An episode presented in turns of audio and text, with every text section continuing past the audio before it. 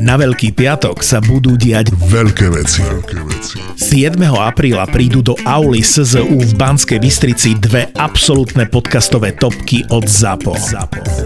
Vražedné psyché a mozgová atletika. Prvýkrát v Banskej Bystrici už 7. apríla. Vstupenky na zapotur SK. Chodila ku mne klientka, ktorá bola v násilnom vzťahu. A samozrejme, že to je veľmi komplikované, dlhé, je, je tam akože kopa, eh, kopa vecí v, takom, v takejto práci. Akože ju bil ten, ten partner? On bol násilný psychicky, emocionálne ju vykoristoval, finančne ju vykoristoval a tak ďalej. Sociálne ju odrezal od ľudí a t, t, t, t. A bol to taký akože mm, uhladený v obleku podnikateľ. A teda sme pracovali na tom, aby ona nadobudla znovu nejakú svoju sebahodnotu, nejakú sebaistotu, aby sa dokázala z toho eh, nejak vymaniť. A potom sa mi stala taká vec, že sa mi eh, objednal nový klient, teda mi povedal, aká je jeho zákazka, eh, že, že pracovať na rozvoji jeho schopnosti, aby bol dobrý líder a tak ďalej, svojich zamestnancov, v poriadku. A na tom sedení sa ma začal pýtať také zvláštne otázky, akože čo by ste povedala žene, ktorá... A povedal mi celý príbeh tej klientky, čo som teraz spomenula. A mne hneď docvaklo, že to je ten jej partner. Takže mne sa stala taká bizarná vec, že on jej išiel do telefónu a zistil, akej psychologičke chodí. A keďže ona sa začala poslednú dobu vyhraňovať a, a ako keby postavila sa za seba párkrát, tak samozrejme, že to pripisoval, že to určite tá psychologička. Tak on sa aj nabúral do telefónu, zistil, kde chodí, komu chodí, vytvoril si alter ego, lebo on neprišiel s jeho naozajstným menom, to by som si spojila. Vytvoril si alter ego k tomu e-mailovú adresu, podpis, z tej mi napísal a takto sa ku mne dostal. Ty vole. A ako si to riešila potom? No povedala som mu, že uh, hneď z tej otázky som mu povedala, že, že vy ste ten a ten. A podľa jeho výrazu tváre, tak to mi potvrdilo moju hypotézu, tak som teda mu povedala, že toto vyslovene narúša moju osobnú integritu, hranice, že, že je to veľmi násilné voči mne a že teda ho poprosím, aby odišiel. A už som ho nevidela. No a tá... Ale teda pozrela som sa z okna, priznám sa, keď vychádzal z budovy a bol veľmi rozčúlený, mal ruky v pestiach a rozčúlenie teda kráčal preč. A tá klientka ako dopadla? Veľmi dobre, som na ňu veľmi pyšná. Ak o... sa tu spoznala v tomto príbehu, tak ju pozdravujem. Odišla z toho vzťahu? Áno, už je v e, šťastnom vzťahu s iným mužom.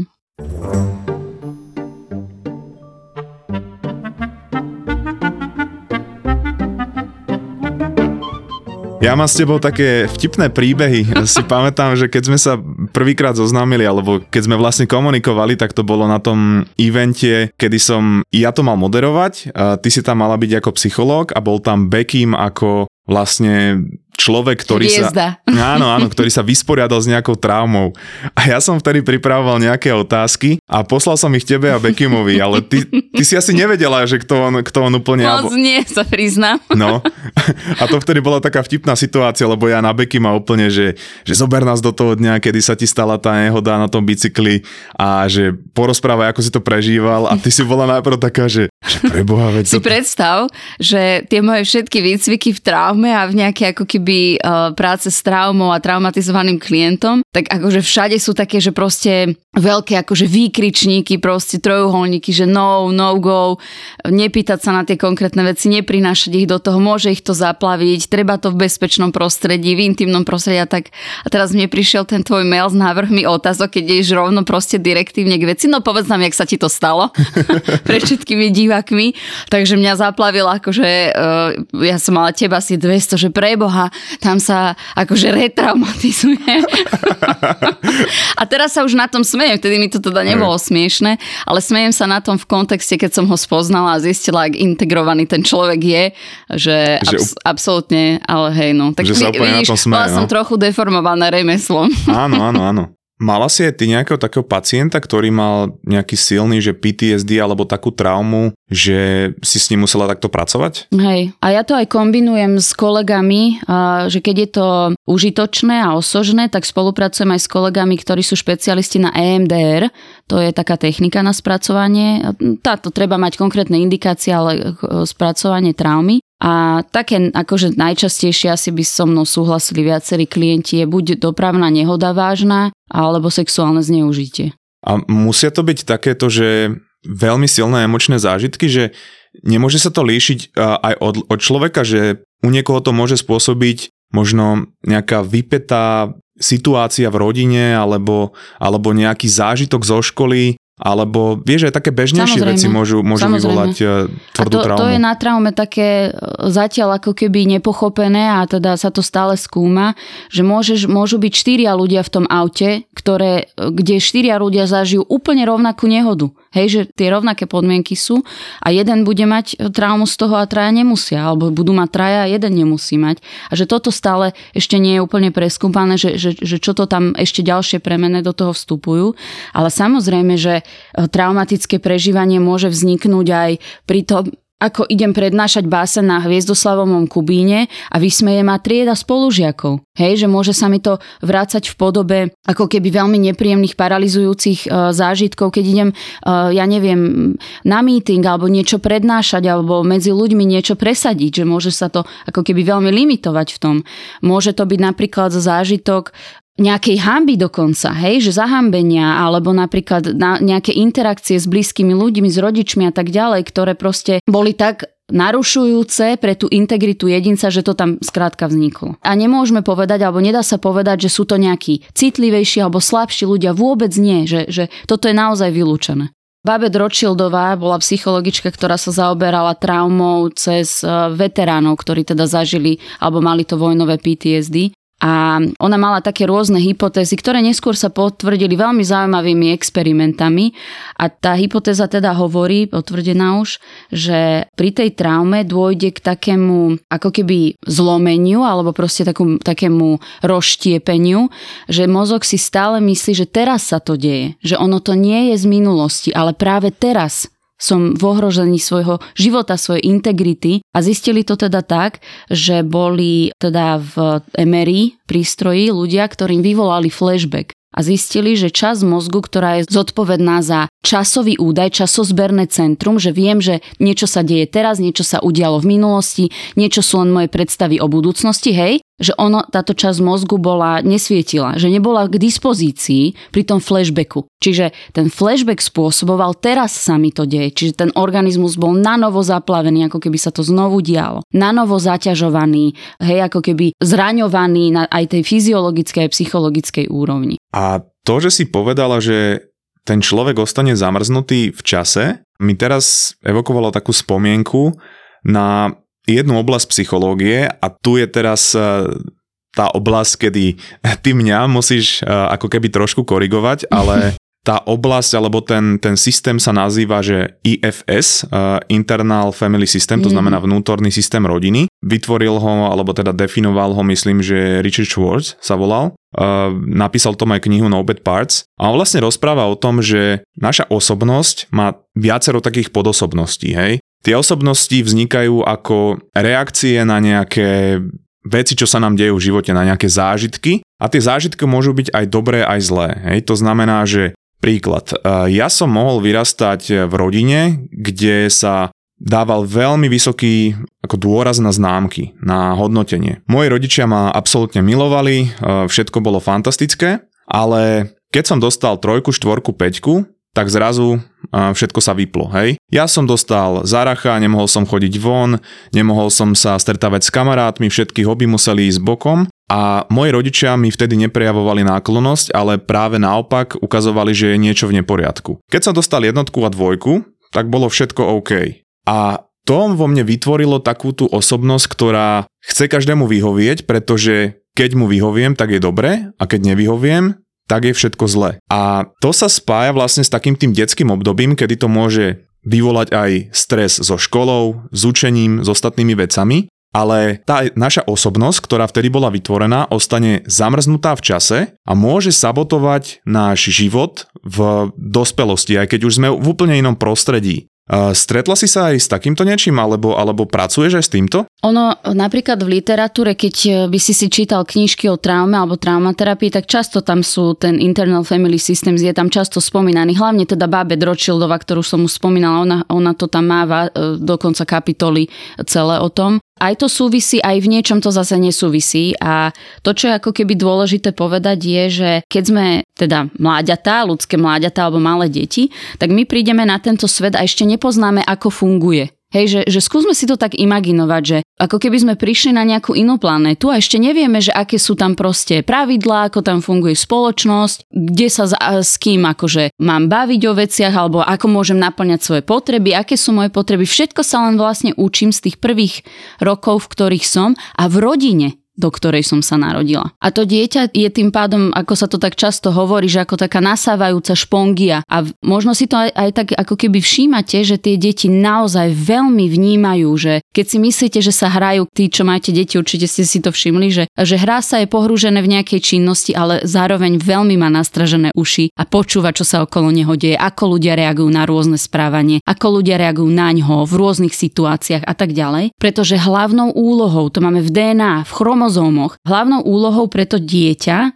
zo všetkých najviac je prežiť a na to, aby prežilo, musí byť milované, musí sa niekto o neho postarať. Čiže ono toto veľmi vníma. A pokiaľ sú určité formy ako keby nezrelosti toho rodiča, a nehovorím, že to tí rodičia robia na schvál, alebo že sú, že sú zlí, tak žiadny rodič nemal dieťa s tým, že je, idem byť zlý rodič, hej. A, ale teda sú tam nejaké ako keby úrovne tej nezrelosti, tak sa môže stať, že to dieťa sa stará o rodiča, o jeho potreby. Hej, že keď by som to aplikovala na, tu, na ten príklad, čo si povedal, tak to dieťa navníma, že potreba toho rodiča je, aby malo dobré známky. Vtedy má dobré emócie, vtedy je rodič na poriadku, je zregulovaný.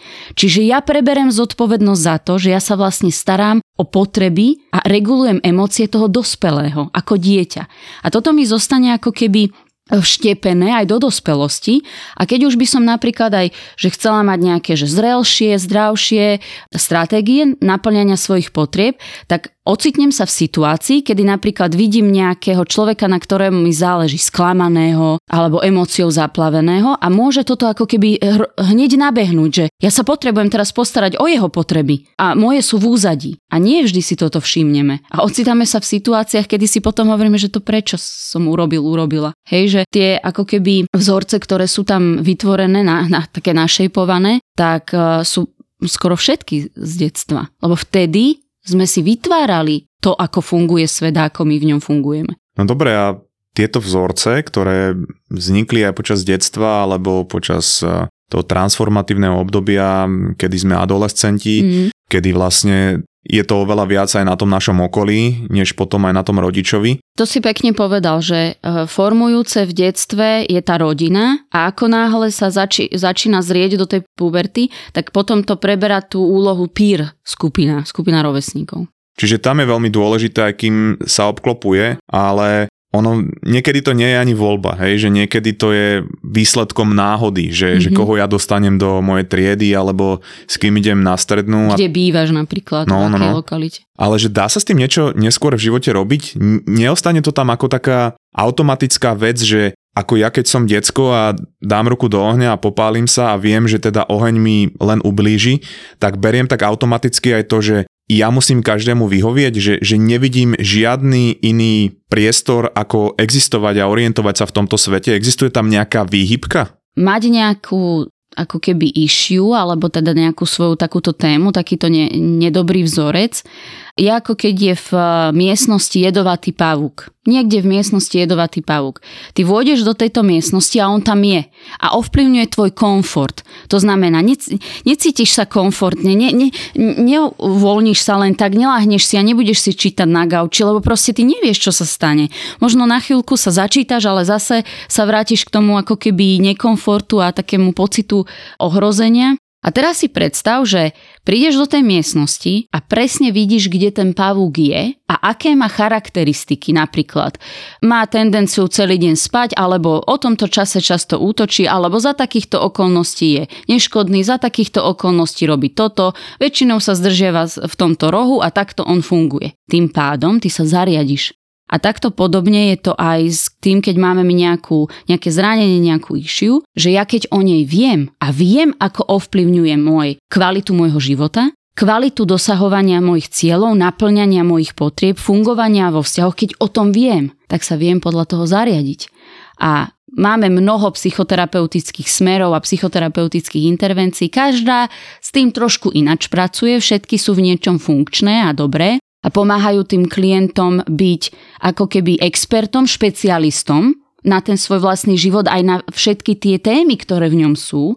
A tým pádom sa môže stať, akože to už poviem taký, že, že nie, že na konci terapie, ale že už je to uchopené, tak um, môže stať stať, že na začiatku, pri tom nie úplne uchopení a uvedomení, prídeš a skrátka sa v tej situácii o toho človeka postaráš, aj keď to ide proti tebe napríklad, že, že na úkor tvojich potrieb. A na konci, alebo teda v tej seba reflexii, v tom seba uvedomení, sa v tom prichytíš, zacítiš to, poznáš tú situáciu a postaráš sa o seba. Napríklad, že Vieš čo, mám 100 chutí ti povedať teraz áno a urobiť to, ale zároveň je pre mňa dôležité v tomto vyjadriť aj svoje potreby a dochádza to ako keby do konfliktu s tým, čo by si potreboval ty a ako to mám ja.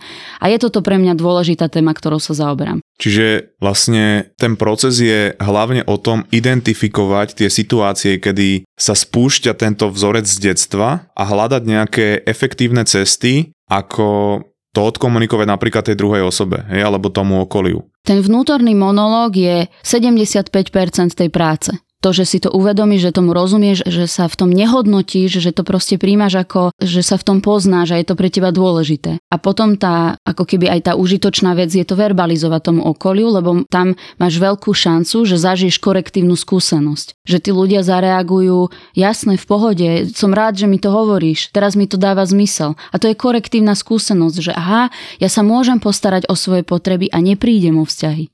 Niekedy sa stane to, že, že človek si uvedomí, a ja to hovorím z vlastnej skúsenosti, lebo ja som people pleaser, alebo teda bol som people pleaser. Vítaj v klube. By sme sa mohli dopátrať, vieš, že odkiaľ to vychádza.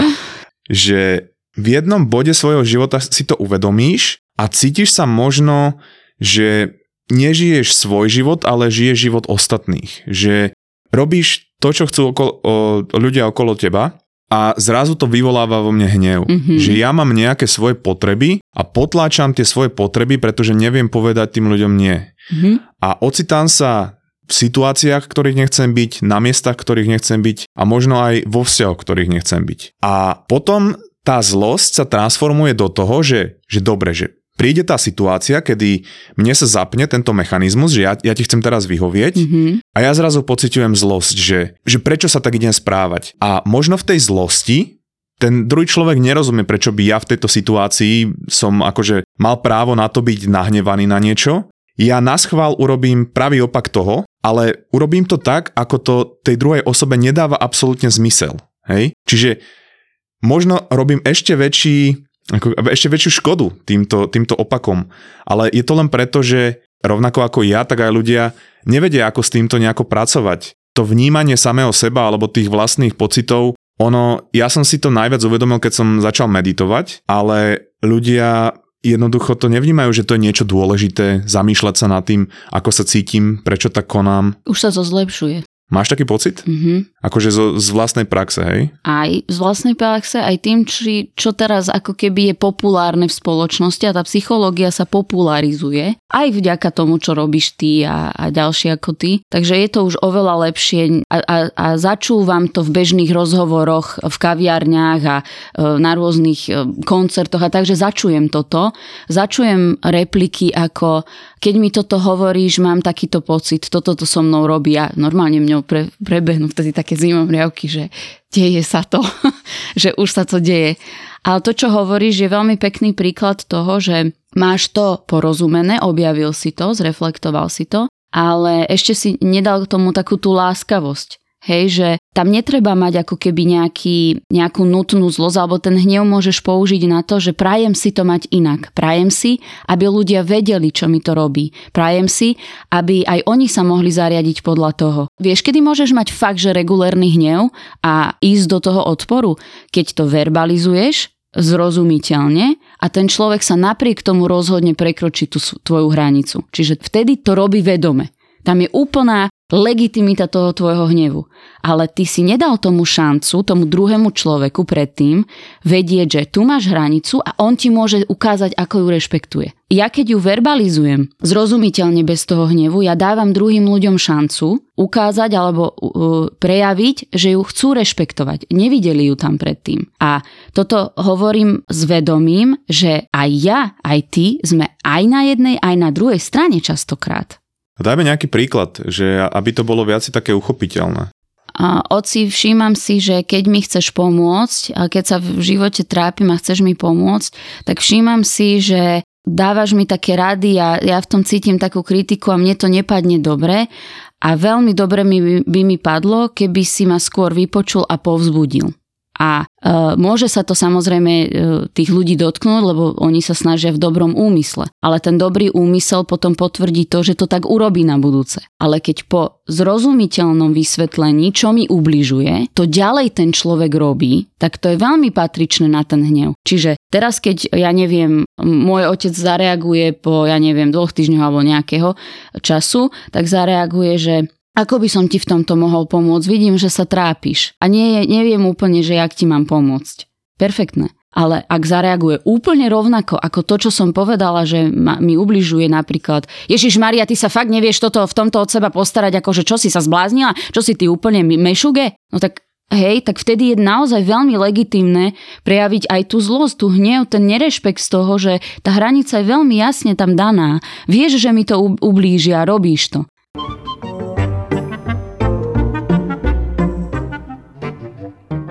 Konzumácia jedného veľkého piva denne vyprodukuje za rok približne 250 kg oxidu uhličitého, čo spôsobí nepriamo úbytok takmer 1 m štvorcového ľadovca. V ňom je niekoľkonásobne potentnejší skleníkový plyn metán, ktorý výrazne urychluje oteplovanie a zrýchluje celý tento proces globálneho oteplovania. Viem, že sme mali vo februári suchý február, ale poďme skúsiť natiahnuť tú šnuru, čo najdlhšie sa bude dať a urobiť niečo pre zníženie našej uhlíkovej stopy. Pre viac info pozri projekt Uhlíková stopka od SPP.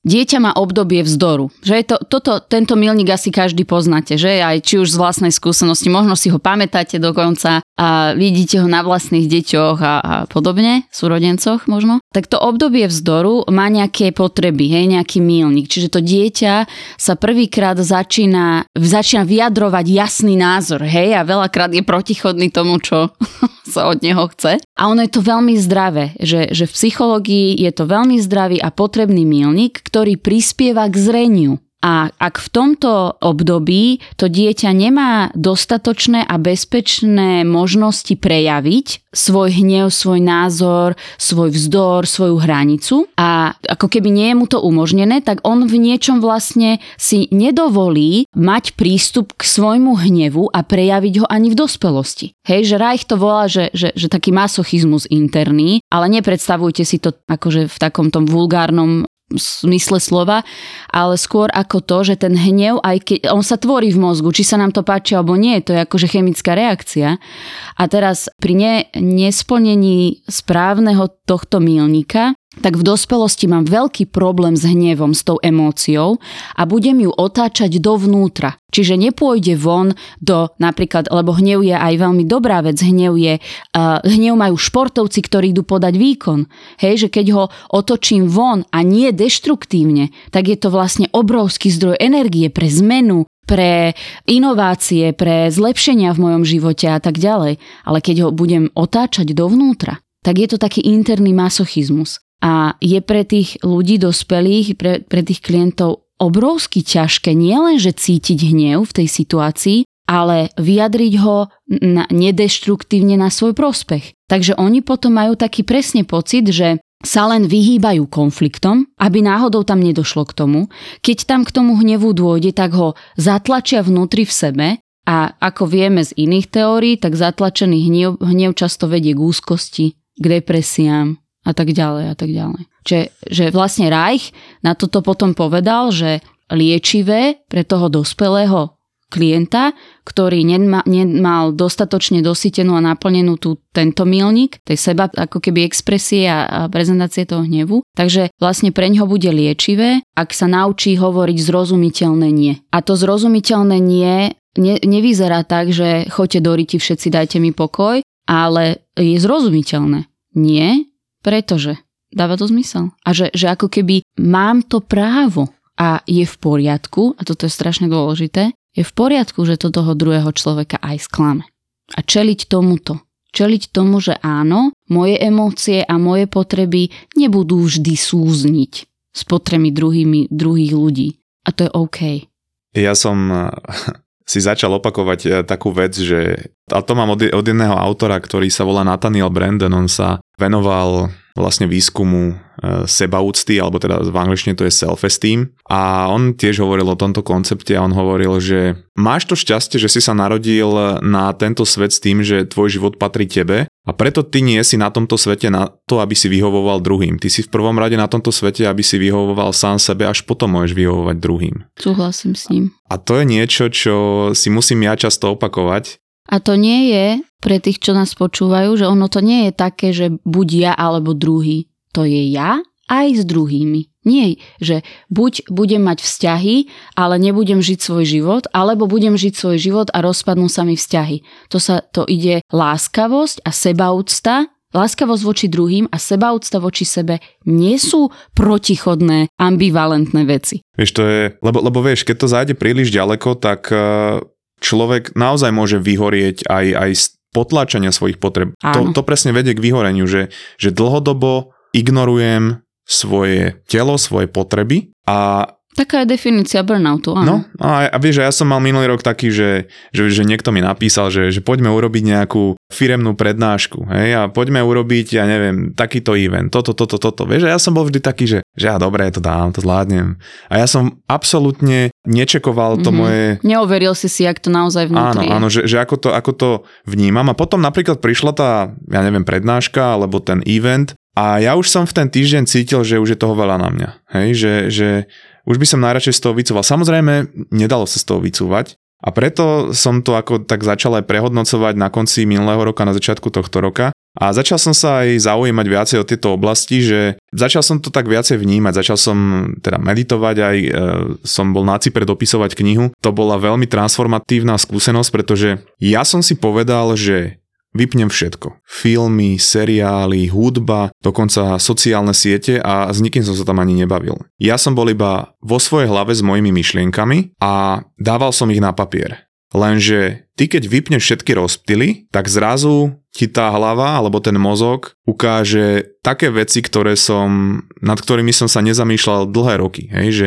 ty môžeš tam naraziť na tú pravdu, ktorú si dlho skrýval sám pred sebou, alebo skrývala sama pred sebou. A zrazu to nie je také, že dobre, že ja to vidím a teraz si môžem nasadiť sluchadla a pustiť si audioknihu, podcast alebo hudbu a zrazu na to nemyslím. Nie, ja musím proste čeliť tomu niekoľko hodín denne a myslím si, že, že sa to odrazilo aj na tej knihe, na to, ako som to písal a na to, čo som tam písal, pretože to je podľa mňa jeden z problémov vlastne tejto doby, že my nemáme kedy naraziť na tú pravdu, potknúť sa o tú pravdu a dokonca sa nad ňou zamýšľať, že, že čo to znamená, ako mám na základe toho teraz konať, pretože v seba klame konáme úplne inak, než keď si priznáme tie veci. Nie každý bude mať takú možnosť eh, takto osvietiť sa. a určite je to akože fajn si zažiť, samozrejme, super pre teba, ale že skúsme si nastaviť tie životy tak, že nepotrebujeme každé dva roky vypadnúť na tri mesiace a všetko vypnúť. Skúsme si to spolu tak nastavovať, alebo vyzývam vás k tomu, aby to nebolo potrebné, aby, sme, aby sa tam nekopila tá kopa. Hej, že každý deň sa venujme chvíľku seba poznávaniu a ako, ako sú naplnené moje potreby, ako boli prekročené moje hranice. Každý deň si to tak skontrolovať, pozrieť sa, či náhodou tam netreba vyvetrať, že, či to tam netreba trochu vyzametať, aby sa to tam nenahromadilo tak, že už iné nepomôže, len naozaj z toho všetkého odísť. A ako ty zametáš alebo vetráš, eh, keď pracuješ so svojimi pacientmi a prídu a ty zrazu zistíš, že tam je taká kopa, že nevidíš ani na vrch? Mám všelijaké zdroje v živote, ako vzťahy, priateľov, rôzne záujmy, hej, že kedy uh, sa dostávam do toho kontaktu aj so sebou, aj so svojimi nejakými ako keby inými časťami a že mne to tak pomáha, že nebyť úplne zaplavená, alebo že, že ja neviem, teraz iba tá moja prax sa stane ten môj život, hej, že ja celý ho obsiahne. Ja som aj Lenka, ktorá hrá počítačové hry, ja som aj Lenka, ktorá Čo hrávaš? číta knihy. Ani sa nepýtaj. no to ma zaujíma, to mi musíš povedať. Ja som aj Lenka, ktorá chce, ide do prírody a vráti sa špinava s obsom a že, že ako keby to je dôležité, aby ste sa venovali naozaj sebe a mali kontakt s tými rôznymi časťami. Pretože keď iba jedna to celé obrastie, tak aj ten najlepší stimul, aj to najlepšie jedno na svete, keď ho zjete veľa a iba jedno, tak to nedopadne dobre. Teória stresu od Shelleyho hovorí, že aj príjemný, komfortný podnet, ktorý prekročí mieru a jeho veľa, sa stane stresor. Je to tak, pretože sa tak vyvinula naša fyziológia. Môže byť eh, najlepší, ja neviem, najkrajšia žena, hej, teraz akože hovorím pre mňa, môže byť, eh, môže byť eh, najlepšie jedlo, hej, proste, ktoré vyhovuje presne mojim chuťovým bunkám, ale ten dopamín na začiatku, hej, keď to objavím, je obrovský, proste vypáli hore a náš mozog je taký, že wow, že toto mi uvoľnilo obrovské množstvo dopamínu a ja chcem viac tej veci. A preto my sa k tej veci chceme vrácať. A čím vyššie to vypálenie bolo, tak eh, tým väčšia je v podstate tá závislosť. Hej? Lenže ja keď si to dám ďalší deň, tretí, štvrtý, piatý, šiestý, tak to vypálenie alebo to množstvo dopamínu, ktoré sa uvoľní, sa postupne zmenšuje. Hej? A to je vlastne ten teória princíp... závislosti. Áno, teória závislosti. To je, to je vlastne ten princíp lievika, ako to nazvala Barbara Kucharová v našom rozhovore, ktorá sa venuje závislostiam to je očividné, že prečo to tak je, aby naši predkovia mali motiváciu vyhľadávať uh, iné, aby prežili, iné áno. jedlo, Mm. aby jeden samec mal motiváciu oplodniť čo najviac samičiek a teda zabezpečil tým prežitie svojho druhu. A to je inak zaujímavé, že, že, že sme tak nastavení, hej, že, že ten dopamín je vlastne obrovskou súčasťou aj našich vzťahov a, a vlastne ani jedna osoba nám do nekonečna nemôže poskytovať uvoľňovanie dopamínu, zatiaľ čo keď príde nejaká nová vzrušujúca, tak je tamto obrovské uvoľnenie dopamínu. V niektorých oblastiach života ideme proti e, svojej fyziológii a že ako sa ty na to pozeráš, lebo ty pracuješ aj so vzťahmi, že či si myslíš, že je pre nás prirodzené, alebo či to je zvládnutelné byť v jednom vzťahu celý život. Pretože je iné, keď je celý život 35 rokov a je iné, keď je celý život 90 rokov. Hej, viem, počula som tieto uh, evolučné uh, nejaké uh, názory na to.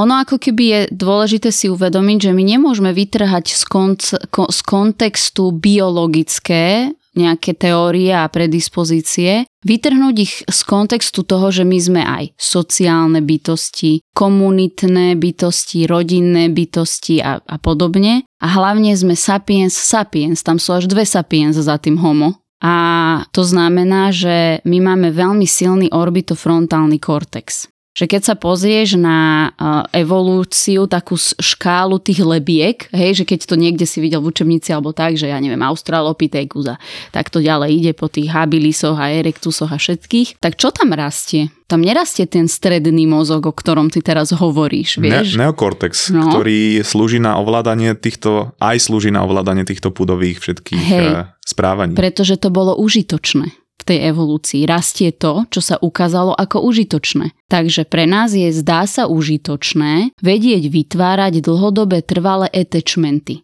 pripútania. A ja nejakým spôsobom nedehonestujem alebo ne, nesnažím sa poprieť tú biologickú časť, ktorú si povedal. Tá je veľmi dôležitá a je, je extrémne cítiť pri zoznamovaní sa. Ale my máme aj všelijaké iné potreby. Potreba attachmentu, pripútania, vzťahového bezpečia a potvrdzovania sa vo vzťahu a tak ďalej a tak ďalej. A tam je potom ako keby to, že e, keď vás to niektorých zaujíma, tak si môžete prečítať knižky o vzťahovej väzbe, ktoré sú teraz veľmi výborné, vydané aj v Slovenčine, čo sa veľmi teším. A napríklad od e, a Amira Hellerovej, že, že veľmi dobre uh, tam píšu. Ako sa to volá tá kniha, vieš? Uh, Amir, pripútanie. Amir Hellerová? Mhm, Myslím si, že tak. Priputanie? no. OK.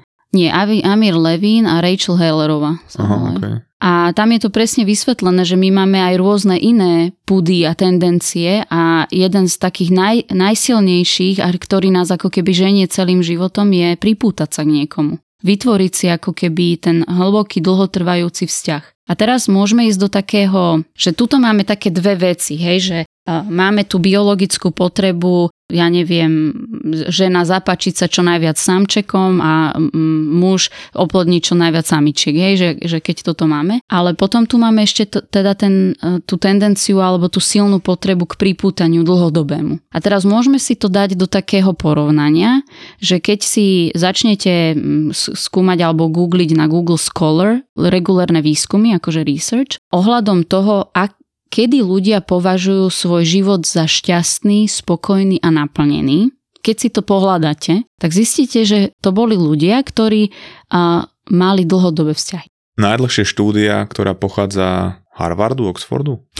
Harvardu. Kde inde sa robia štúdie? Ha, myslím, že to je Harvard, ale áno, ja, ja som to už viackrát spomínal, že ona začala tuším v roku 1938. Viem, ktorý myslíš. Trvá, trvá dodnes, mm-hmm. oni sledovali XY e, proste rodín z rôznych zázemí. To boli aj právnici, to boli aj robotníci, dokonca bol súčasťou tej štúdie aj prezident Kennedy, alebo teda jeho rodina. A oni tam skúmali rôzne aspekty, hej, tam boli ľudia, ktorí boli alkoholici, ľudia, ktorí boli, a, no však hovorím, že aj prezidenti. Mm-hmm. Celý, celé spektrum, proste áno, veľmi áno, široké áno. spektrum. No a už, už myslím, že teraz je štvrtá generácia, ktorá sa pozoruje a najjednoznačnejšie e, vychádza z tej štúdie, že najdlhší a najspokojnejší život mali tí, ktorí mali vybudované dobré zázemie, kvalitné vzťahy a vedeli sa spolahnuť na tých ľudí proste, ktorých mali vo svojom živote. A samozrejme, to je ten druhý aspekt tej evolúcie, že vždy bolo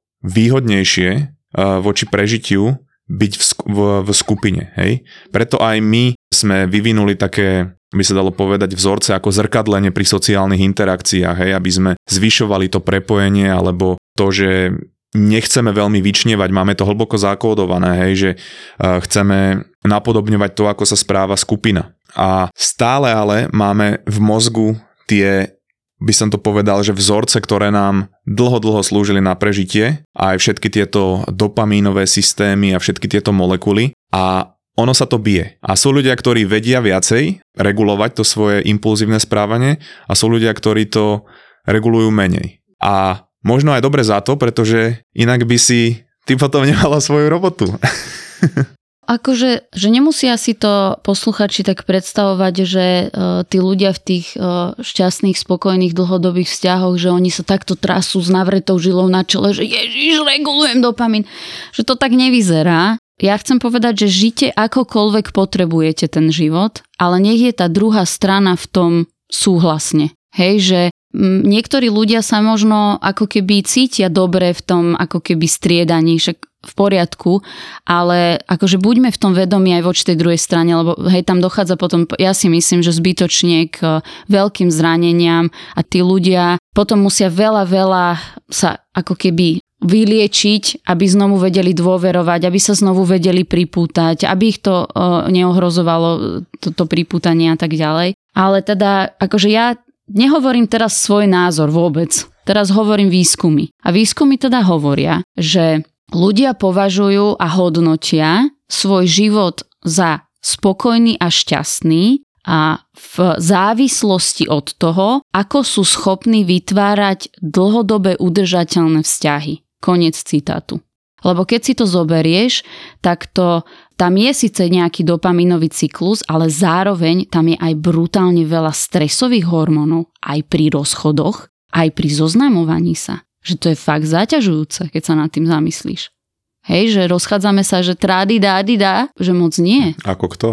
no a, a, a keď nie, keď je to už totálna pohodička, tak to už je akože zásadná desenzitizácia. Tam ne, nedošlo k žiadnemu priputaniu v tom vzťahu je dôležité, aby tam boli aj tie stresové hormóny, pretože to je to, čo mu ja hovorím, že spätná väzba z interakcie. To znamená, že ja keď prezentujem nejaké správanie, ktoré je, by som to nazval, že absolútne toxické a dostanem od desiatich ľudí spätnú väzbu, že toto, čo robíš. Ale Proste. jasné, toto je úplne Hej. niečo iné, samozrejme. Že, Nie, nie, že, ja, ja myslím to, že, že, že to ide do úplne tých najmenších, hej, že, že to, ako dobre sa vieme socializovať, pôsobí aj na nás, že, že, vieš, že tá spätná väzba, Áno, či, či ju vnímame podvedome alebo, alebo vedome, nás lepšie ako človeka. Čiže čím aj ja sa viem lepšie socializovať, zapadnúť medzi ľudí, tým to zvyšuje moje schopnosti do budúcna. si Zase... uspokojiť potreby. Áno, áno, presne Áno, tak. Hej, hej.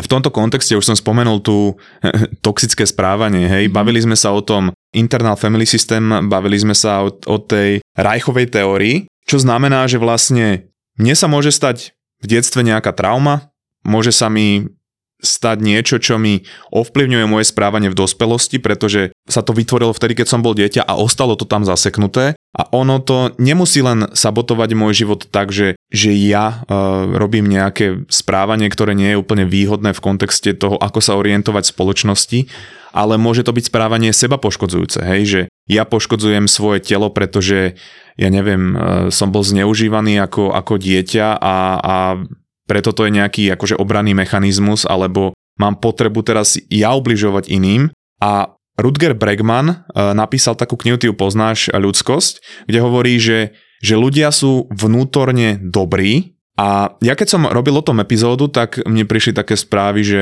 no počúval si niekedy vražedné psyché, že, že ako tento človek môže byť vnútorne dobrý. A ja sa pýtam, že OK, že sú toto napríklad aj, aj tie veci, ktoré môžu ovplyvňovať takéto, takéto správanie? Sa uškrňam, vidíš, že sa uškrňam. A moji klienti uh, vedia, že toto je moja veľmi častá uh, akože prístup k životu, že, že verím tomu, že ľudia sú v základe dobrí. A ma- maximálne som ochotná to znížiť na neutrálny, čiže ani dobrý, ani zlý. Alebo, lebo dobrý, zlý je nejaká ambivalencia, ktorú my sme si sami vymysleli, hej, že, že môžeme povedať, že neutrálny. A zároveň, hej, že, že presne keď mi povedia, že no ale čo tí vrahovia alebo čo, a ja zároveň študujem kriminológiu v Londýne. A ja mám stále ten istý názor. Ja mám stále ten istý názor, aj keď spolu so spolužiakmi robíme už dva týždne projekt ohľadom intervenčný techník pre sexuálnych delikventov. Takto by som to povedala, že samozrejme si nehovorím, že Ježiš, aký super chlapík tento uh, delikvent, ale skôr, keďže sme ta, teda skupina psychologov, tak skôr nad tým premýšľame, aké podmienky nastali, aké okolnosti sa udiali, aké kritéria boli splnené, aby sa, aby sa tento človek takto správal, aby bol človek schopný sa takto správať. A tým, že tomu lepšie porozumieme, tým, že si len nepovieme, a to je zlý človek, že cez palubu. Ale zaoberáme sa tým z, pre, z perspektívy, že každý sa narodí dobrý alebo aspoň neutrálny, tak čo sa podialo? Tým, že sa takto nad tým zamýšľame, my reálne vieme zlepšiť spoločnosť. Lebo vieme predchádzať takým okolnostiam, vieme zabezpečiť, aby časť tých kritérií sa neudiala ďalej. A existuje taký akože vtip v tej, v tej našej škole, skúsim ho preložiť do slovenčiny, že každý sériový vrah zažil zneužívanie alebo nejakú traumu v detstve. Ale nie každý, kto zažije zneužívanie a traumu v detstve, sa stane sériový vrah. V histórii a, a v životnom príbehu tých ľudí sú strašné veci.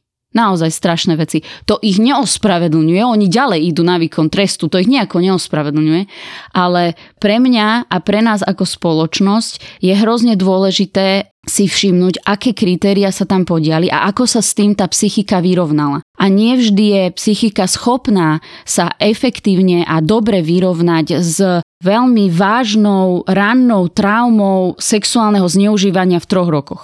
Hej, že aké má tam kapacity tá, tá detská psychika sa s tým vyrovnať. A zatiaľ, ja raz som mala takýto rozhovor s jedným môjim kamarátom, pozdravujem ho do Kanady. Bol, bola to veľmi dobrá diskusia, a kedy on nesúhlasil so mnou, ale akože veľmi dobre sme diskutovali a do, skončili sme ten rozhovor tak, že OK, že som ochotná ako keby sa že zláviť z tohto môjho presvedčenia. Ak nájdeš nejakého vraha, akože naozaj, že krutého, ktorý mal akože dobré detstvo, alebo že neudialo sa to nič také, tak ešte stále táto challenge platí.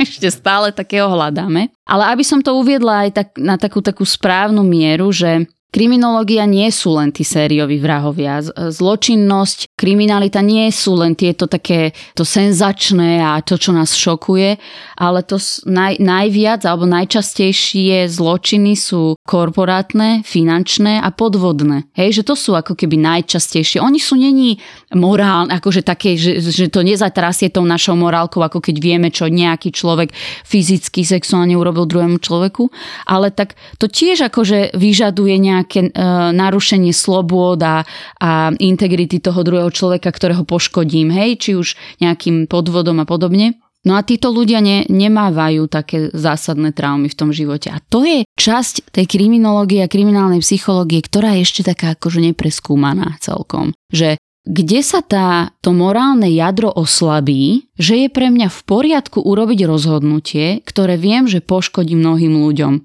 Mne osoží, ale poškodí mnohým ďalším ľuďom. Že tu hovoríme o nejakej deformite toho morálneho jadra, toho, toho morálneho vývinu, ktorá ne, nemusí nutne pochádzať z tej rodiny. Nie je tam taká silná tá korelácia v tých výskumoch, ktoré teda sa mi dostali k, k rukám. Tak ono, to dieťa, hovorí sa, že, že dieťa je tabula rasa, hej? Že, že prichádza na svet s tým, že nie je popísané. John Locke to bol, kto to povedal? To ja... sme sa učili na strednej, že? A, a neviem, neviem, kto to povedal, ale, ale samozrejme, akože ja by som hneď na to povedal, no, tabula rasa, dobre, pozrime sa, akože aké sú tam genetické predispozície, do akej rodiny sa narodí a tak ďalej, pretože potom ten život a tie okolnosti tú tabulu pokresle, pokreslia. Ale aspoň ja mám taký pocit, a ty mi môžeš povedať, či áno alebo nie, tí sérioví vrahovia, o ktorých teraz vidíme tie seriály na Netflixe alebo tie dokumenty, a o ktorých sa rozpráva aj v tom vražednom psyche, inak pozdravujem celý tým aj Ríša, tak väčšinou je v tom detstve kombinácia nejakej traumy a čo je zaujímavé, o čom sme sa bavili, tým pádom neschopnosť sa socializovať a zapadnúť do... Nevždy, ale je veľmi často narušená. Áno, je veľmi často narušená tá, tá schopnosť um, vytvárať normálne rešpektujúce vzťahy s ľuďmi alebo naplňať svoje sociálne potreby, lebo my máme veľa týchto psychologických e, vzťahových potrieb a neviem ich naplňať spôsobom, ktoré sú rešpektujúce a neubližujú tej druhej strane. Hej, že toto tam je ten problém. A tým pádom vlastne sa ten človek cíti ako absolútne izolovaný. My už vieme z tisícok alebo aj ja neviem koľkých štúdií, že či už je to zviera, či už je to človek, v izolácii aj psychicky, aj fyzicky naše telo degraduje. Ten mozog jednoducho nemá dostatok podnetov na to, aby sa rozvíjal a tam by mi dávalo zmysel, že aj prečo tam je absolútne pokrivený ten morálny kódex. To znamená, že, že sa uchylia k niečomu takému, ako je vražda alebo niekoľkonásobná vražda, že mu to prináša nejaké potešenie. Samozrejme je tam oveľa viacej tých, tých aspektov, ale keď si ty rozprávala o tom, že, že, sú, že najčastejšie sú také, že korporátne zločiny a finančné zločiny, tak mne napadlo, že, že dobre, toto je veľmi časté v politike.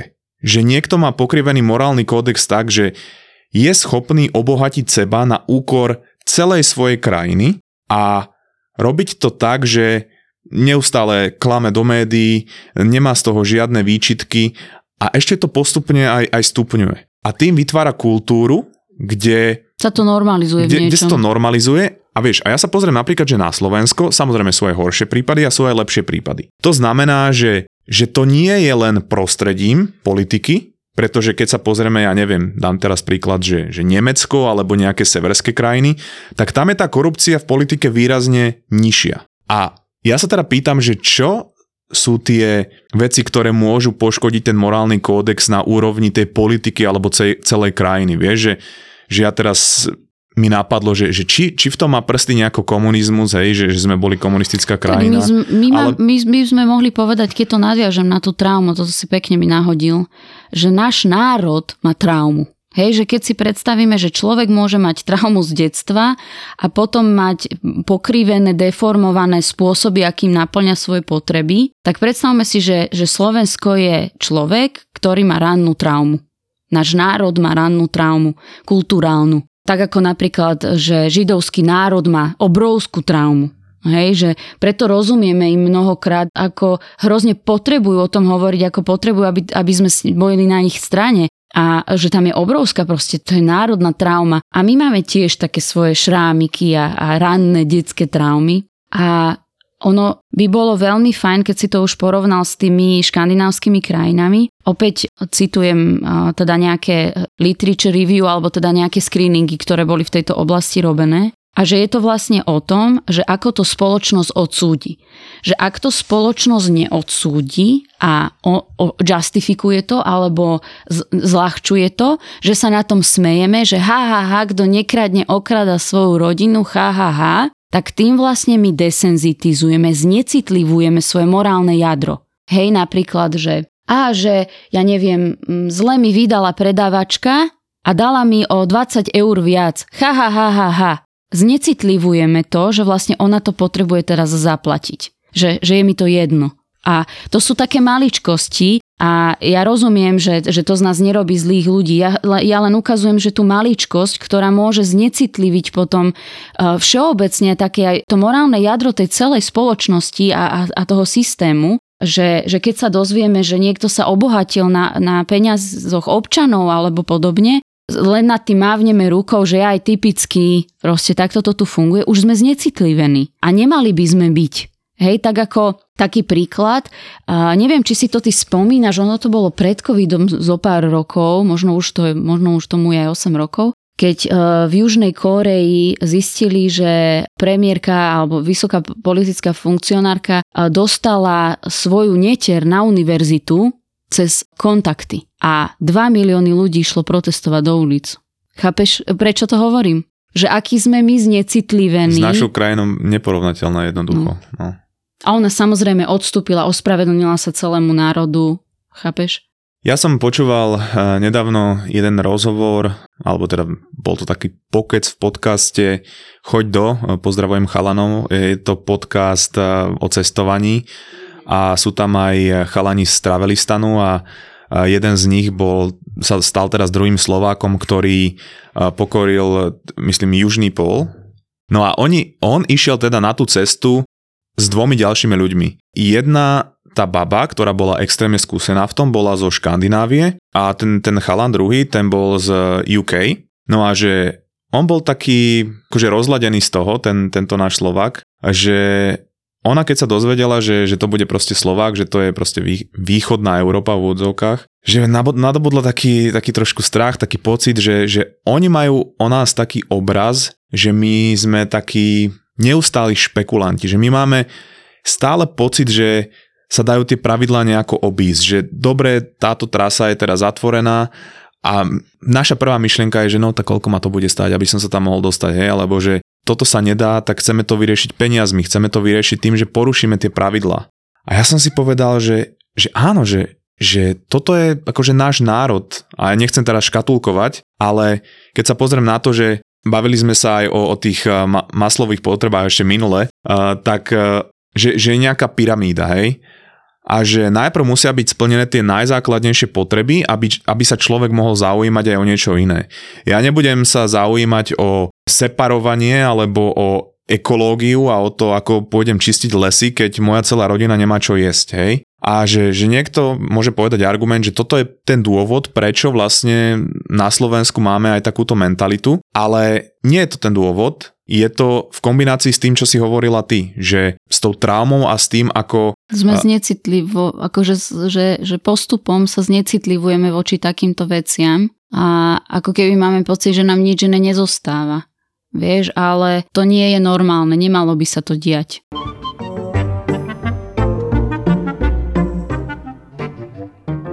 Keď sa pozeráme na to, že či už to je na úrovni toho národa, či už to je na úrovni jednotlivca, všetci máme nejakých svojich démonov, ktorí pochádzajú či už z nejakej zlej skúsenosti, nejakej zlej traumy alebo situácie. Je to niečo, na čom vieme pracovať, na tých našich, povedzme, zlých vzorcoch. Vieme si to všimnúť. Tak čo v tomto kontexte ty považuješ za toxický vzťah? Toxický vzťah podľa definície, normálne keď môžete ma otestovať a vygoogliť si to, tak e, v angličtine to znie, že when love is on the first place, no matter what.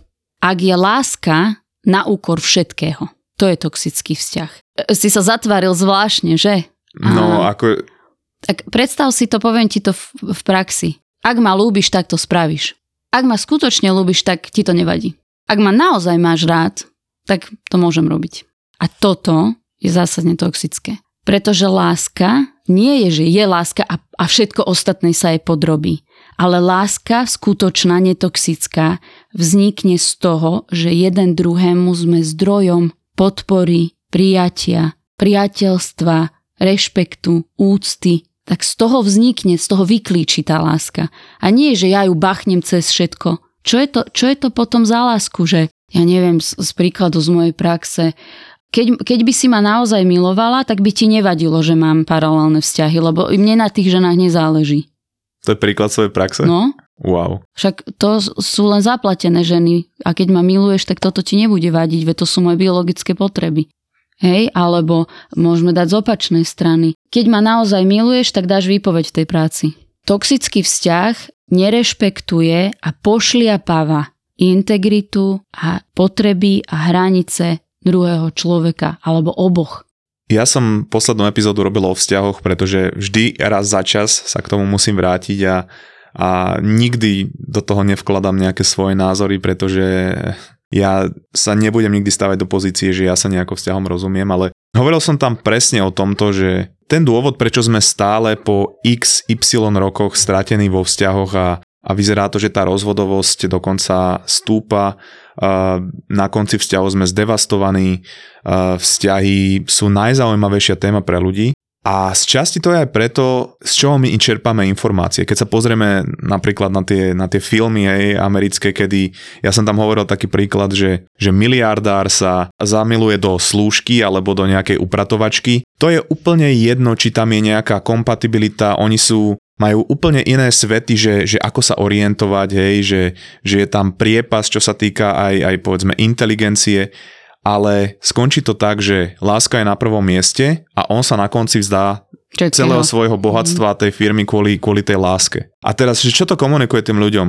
Že je úplne jedno, Kto som? hej, hej. A, a, hej. A či, ma, či mám nejakú integritu, ale ja si neviem predstaviť, že, že vzťah, kvôli ktorému odhodiť svoju integritu je, je zdravý vzťah, hej? My sa máme oddať vzťahu, to je to pripútanie, to je to, že, že vytvorí ten attachment, že my sa mu máme oddať. Ale nie je tak, že to pošliapava nás, našu osobnosť, naše potreby, že ich to e, deformuje, že ich to e, ničí, že ono to e, nie je, že láska na úkor všetkého. A to, ale to je, že vznikne tam láska, pretože sa vzájomne rešpektujeme, máme v úcte a zaujímame sa o jeden druhého potreby. A keď Áno, že všimla som si to a chcem ti to pora- po- pozdraviť jednu moju kamarátku, ktorú som spoznala na výcviku a napísala o tom dobrý status pred troma rokmi na Facebooku, že keď si pozrieme aj také tie silno romantické texty piesní alebo scény z filmov alebo tak, tak to sú väčšinou akože veľmi často veľmi pekné príklady toxických vzťahov. A ty robíš, robíš aj párovú terapiu? Robievala som, ale teraz už ani nie. A mňa by zaujímalo, že príde ti nejaký pár, hej, že, že muž, žena, alebo to je jedno aký pár, muž, muž, žena, žena, hej. A teraz oni povedia, my chceme na tom vzťahu zapracovať.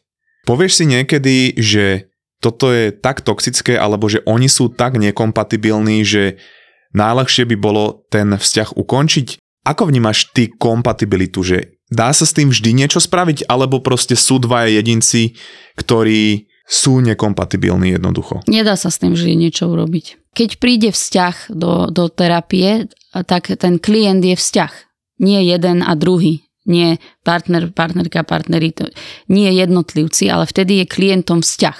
A áno, ten vzťah je niekedy ťažší klient, niekedy zranenejší klient, niekedy problematickejší klient, ale je to klient. A áno, že ja tak zvyknem hovorievať, že, že párová terapia, ona nevyrieši problém, ale urýchli jeho vybublanie, že urýchli to, že ak, ak my dvaja sa potrebujeme k sebe dostať bližšie, aby sme boli spolu šťastní, tak sa to stane rýchlejšie na tej párovej psychoterapii. Ak sa tam zistí, že my dvaja nevieme seba navzájom akože e, spraviť šťastnými v tomto vzťahu, tak sa to sta- zistí rýchlejšie v tej uh, psychoterapii. A ono je to, že poviem to na takom strašne zjednodušenom, od, ospravedlňte ma kolegovia, veľmi to zjednoduším, keď sú moje potreby uh, legitimne uspokojené a som šťastná a zároveň na to, aby vôbec boli uspokojené, je veľmi devalvovaný a nešťastný môj partner.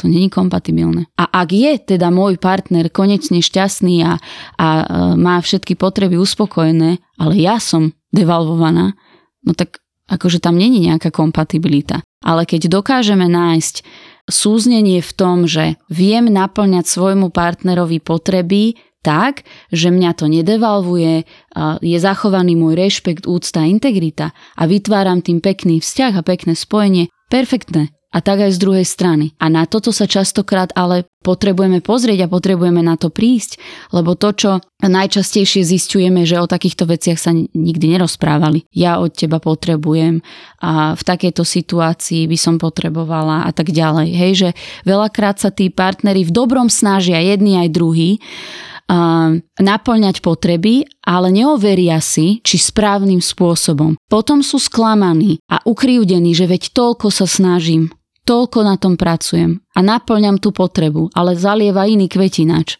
Minul všetku tú vodu, ale zalieval ten iný kvetinač. a veľakrát toto, keď sa hneď od začiatku vzťahu komunikuje, tak je akože, že ten základ je proste parádny potom. Pripomína jeden taký, taký prípad, eh, že keď stále proste uh, má niekto rovnaký problém s každým partnerom, že, že každá moja frajerka je vždy hysterická, drama queen, každý môj frajer vždy podvádza a že, že všetci sú takí kreténi, ne? ale že čo je ten spoločný menovateľ? Mm, ne? Že, to sa často aj ja pýtam. že, ke, že keď eh, majú všetky tvoje vzťahy rovnaký problém, tak ten problém si ty. Hej, to, to nemusí byť nutne iba, že si vyberám rovnaký typ, ale možno to v tých ľuďoch vyvolám svojim správaním, odmietavým napríklad. Hej, že prečo sa všetky ženy pri mne stanú neisté úzkostné hysterky? Možno si to neuvedomujem a za, zažívajú so mnou často odmietnutia a nepo, málo blízkosti, z čoho sú potom zneistené. Hej? Alebo naopak, že prečo sa, ja neviem, moji partnery menia na, ja neviem, cynických, uzavretých a hej, strašne ľahké povedať, a všetky ženy sú rovnaké, a všetky muži sú rovnaké, ale že to neznamená, pozor, a že preberáme zodpovednosť za to, čo robia druhí ľudia. Nie Hovorím, že aj my tým, ako fungujeme vo vzťahoch, ovplyvňujeme výsledok. Nehovorím, že môžeme všetko ovplyvniť a že by sme mali za to preberať zodpovednosť. Určite nie. Ale rozumieť tomu, že aj moje vklady robia niečo s tým výsledkom. Občas mačičky, inokedy paničky. Dáma na vysokých opätkoch s extrémne krátkou sukničkou, že teraz si si není istý, či si veterinár alebo ginekolog. A príde ti s takýmto richbagom, ktorý robí čo chce a má ano. 50 kg. A no, keď sa rozhodne, že ide, on ide. A nacopíka ti do ambulancie a ty potrebuješ pomôcť tým psom, že sa až pýta, že do keľu, prečo tá baba nedojde v teplakoch? Dvaja zverolekári a ich pomerne šokujúce zážitky z veterinárnej ambulancie. Periférne som videl, ak niečo letí vzduchom a skončilo to na druhej strane tej ambulancie. Oh. On proste preletel asi 3 metre, ten, ten chudák. Ale on je ľahký, že on si preplachtil, vieš, že taký list, list vo vetre. Lietajúci škrečok, jazvečík zahryznutý v líci, králik s chorými stoličkami aj malé levíča z cirkusu. Palo a Ivan, dvaja veterinári, na ktorých letia paničky aj mačičky. Ja prídem a mačka pozrie na mňa nastaví zadok, hore chvost a ide, hovorím, OK, toto bude rýchla pohotovosť. A vy nič nepichnete? Hovorím, no ja určite nie. Ja som Naša mačka sa zbláznila, ona má besnotu, jak ste nám ju to zaočkovali proti tej besnote, ona je besná. Podcastové besnenie s názvom Zveromachry si môžete pustiť hneď teraz. Zveromachry je ďalší ďalší ZAPO originál. Sveromachry.